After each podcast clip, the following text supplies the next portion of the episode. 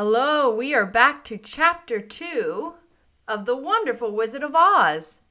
This chapter is titled The Council with the Munchkins. She was awakened by a shock so sudden and severe that if Dorothy had not been lying on the soft bed, she might have been hurt. As it was, the jar made her catch her breath and wonder what had happened, and Toto put his cold little nose into her face and whined dismally. Dorothy sat up and noticed that the house was not moving, nor was it dark, for the bright sunshine came in at the window, flooding the little room. She sprang from her bed and, with Toto at her heels, ran and opened the door. The little girl gave a cry of amazement and looked about her, her eyes growing bigger and bigger at the wonderful sight she saw. The cyclone had set the house down very gently, for a cyclone, in the midst of a country of marvelous beauty. There were lovely patches of greensward all about, with stately trees bearing rich and luscious fruits. Banks of gorgeous flowers were on every hand, and birds with rare and brilliant plumage sang and fluttered in the trees and bushes. A little way off was a small brook, rushing and sparkling along between green banks and murmuring in a voice very grateful to a little girl who had lived so long on the dry, gray prairies. While she stood looking eagerly at the strange and beautiful sights, she noticed something coming toward her, a group of the queerest people she had ever seen. They were not as big as the grown folk she had always been used to, but neither were they very small, in fact, they seemed about as tall as Dorothy, who was a well grown child for her age, although they were, so far as looks go, many years older. Three were men and one a woman, and all were oddly dressed. They wore round hats and rose to a small point a foot above their heads, with little bells around the brims that twinkled sweetly as they moved. The hats of the men were blue, the little woman's hat was white, and she wore a white gown that hung in pleats from her shoulders. Over it were sprinkled little stars that glistened in the sun like diamonds. The men were dressed in blue, of the same shade as their hats, and wore well polished boots with a deep roll of blue at the tops.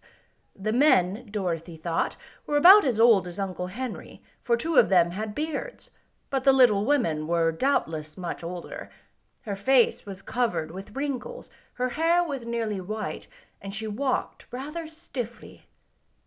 When she. Excuse me. When these people drew near the house where Dorothy was standing in the doorway, they paused and whispered among themselves, as if afraid to come farther. But the little old woman walked up to Dorothy, made a low bow, and said in a sweet voice, you are welcome, most noble sorceress, to the land of the Munchkins. We are so grateful to you for having killed the wicked witch of the East and for setting our people free from bondage.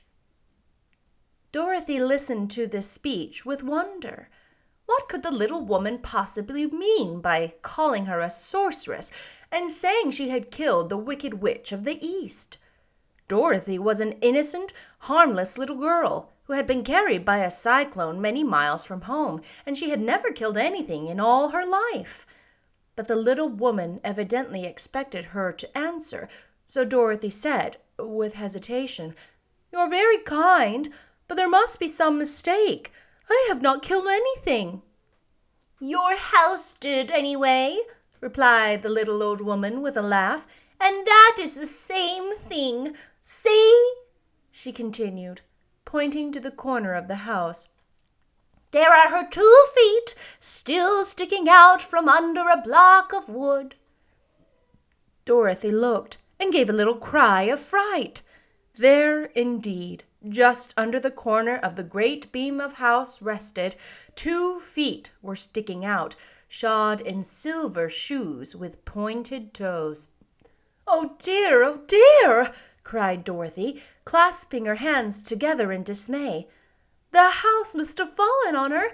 Whatever shall we do? There is nothing to be done, said the little woman calmly. But who was she? asked Dorothy. She was the wicked witch of the East, as I said, answered the little woman. She has held all the Munchkins in bondage for many years, making them slave for her night and day. Now they are all set free and are grateful to you for the favor. Who are the Munchkins? inquired Dorothy. They are the people who live in this land of the East where the wicked witch ruled. Are you a Munchkin? asked Dorothy. No, but I am their friend, although I live in the land of the North. When they saw the wicked witch of the East was dead, the Munchkins sent a swift messenger to me, and I came at once. I am the witch of the North. Oh, gracious! cried Dorothy. Are you a real witch? Yes, indeed, answered the little woman. But I am a good witch, and the people love me. I am not as powerful as the wicked witch who ruled here, or I should have set the people free myself. But I thought all witches were wicked, said the girl, who was half frightened at facing a real witch. Oh, no. Oh, excuse me. Oh, no, that is a great mistake. There were only four witches in all the land of Oz, and two of them, those who live in the north and the south, are good witches. I know this to be true, for I am one of them myself, and cannot be mistaken. Those who dwelt in the east and west were indeed wicked witches. But now that you have killed one of them, there is but one wicked witch in all the land of Oz, the one who lives in the west. But, said Dorothy, after a moment's thought, Aunt Em has told me that the witches were all dead years and years ago. Who is Aunt Em? inquired the little old woman. She is my aunt from lives in Kansas, where I come from. The witch of the north seemed to think for a long time, with her head bowed and her eyes upon the ground. Then she looked up and said, I do not know where Kansas is, for I have never heard that country mentioned before. But tell me, is it a civilized country? Oh, yes, replied Dorothy. Then that accounts for it. In the civilized countries, I believe, there are no witches left, nor wizards, nor sorceresses, nor magicians. But you see, the land of Oz has never been civilized, for we are cut off from all the rest of the world. Therefore, we still have witches and wizards among us. Who are the wizards? Asked Dorothy. Oz himself is the great wizard, answered the witch, sinking her voice to a whisper. He is more powerful than all the rest of us together. He lives in the city of emeralds. Dorothy was going to ask another question, but just then the Munchkins, who had been standing silently by, gave a loud shout and pointed to the corner of the house where the wicked witch had been lying. What is it? Asked the little old woman, and looked and began to laugh. The feet of the dead witch had disappeared entirely, and nothing was left but the silver shoes. She was so old, explained the witch of the north, that she dried up quickly in the sun. That is the end of her. But the silver shoes are yours, and you shall have them to wear. Excuse me.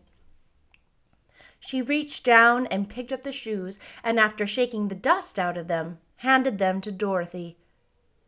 The Witch of the East was proud of those silver shoes, said one of the Munchkins, and there is some charm connected with them, but what it is, we never knew. Dorothy carried the shoes into the house and placed them on the table.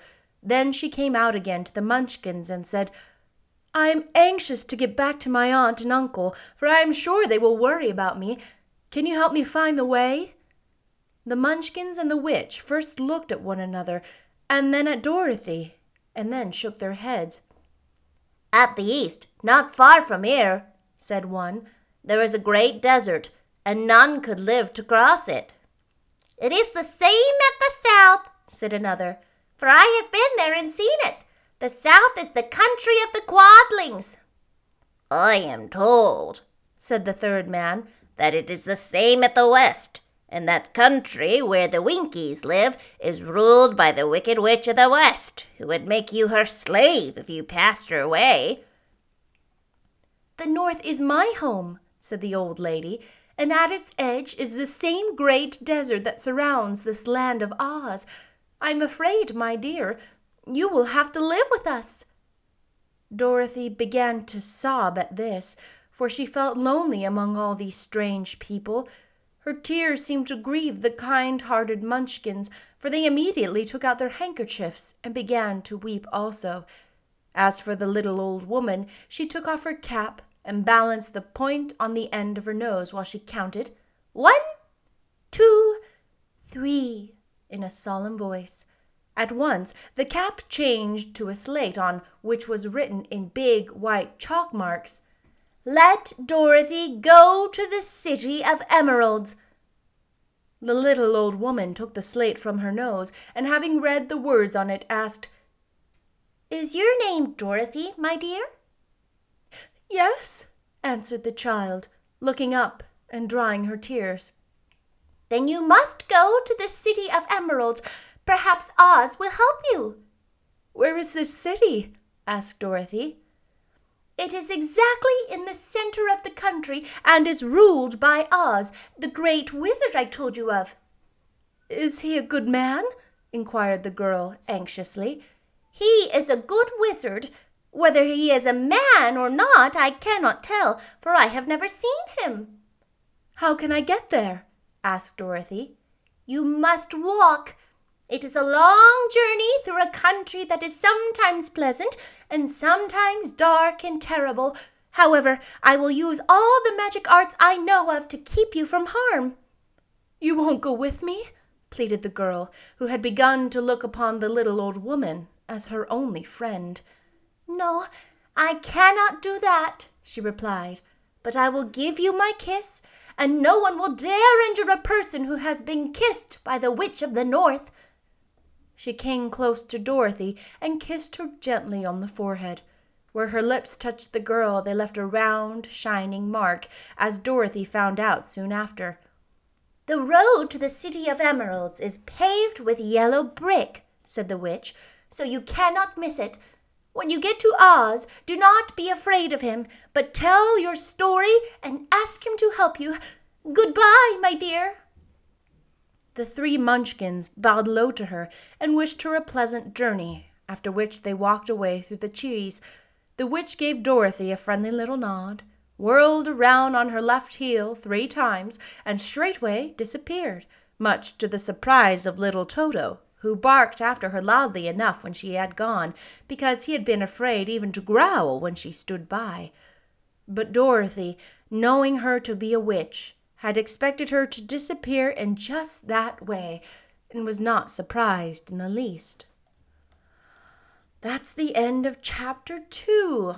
Quite a bit longer, about double the length. The Council of Munchkins. Interesting. We're going to have some interesting voice work here. Chapter 3 is titled How Dorothy Saved the Scarecrow. We're already being introduced to the Scarecrow character. How interesting.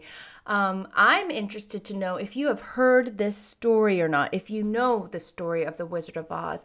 I'm also curious, having only seen the movies and never read the book, what the differences are going to be.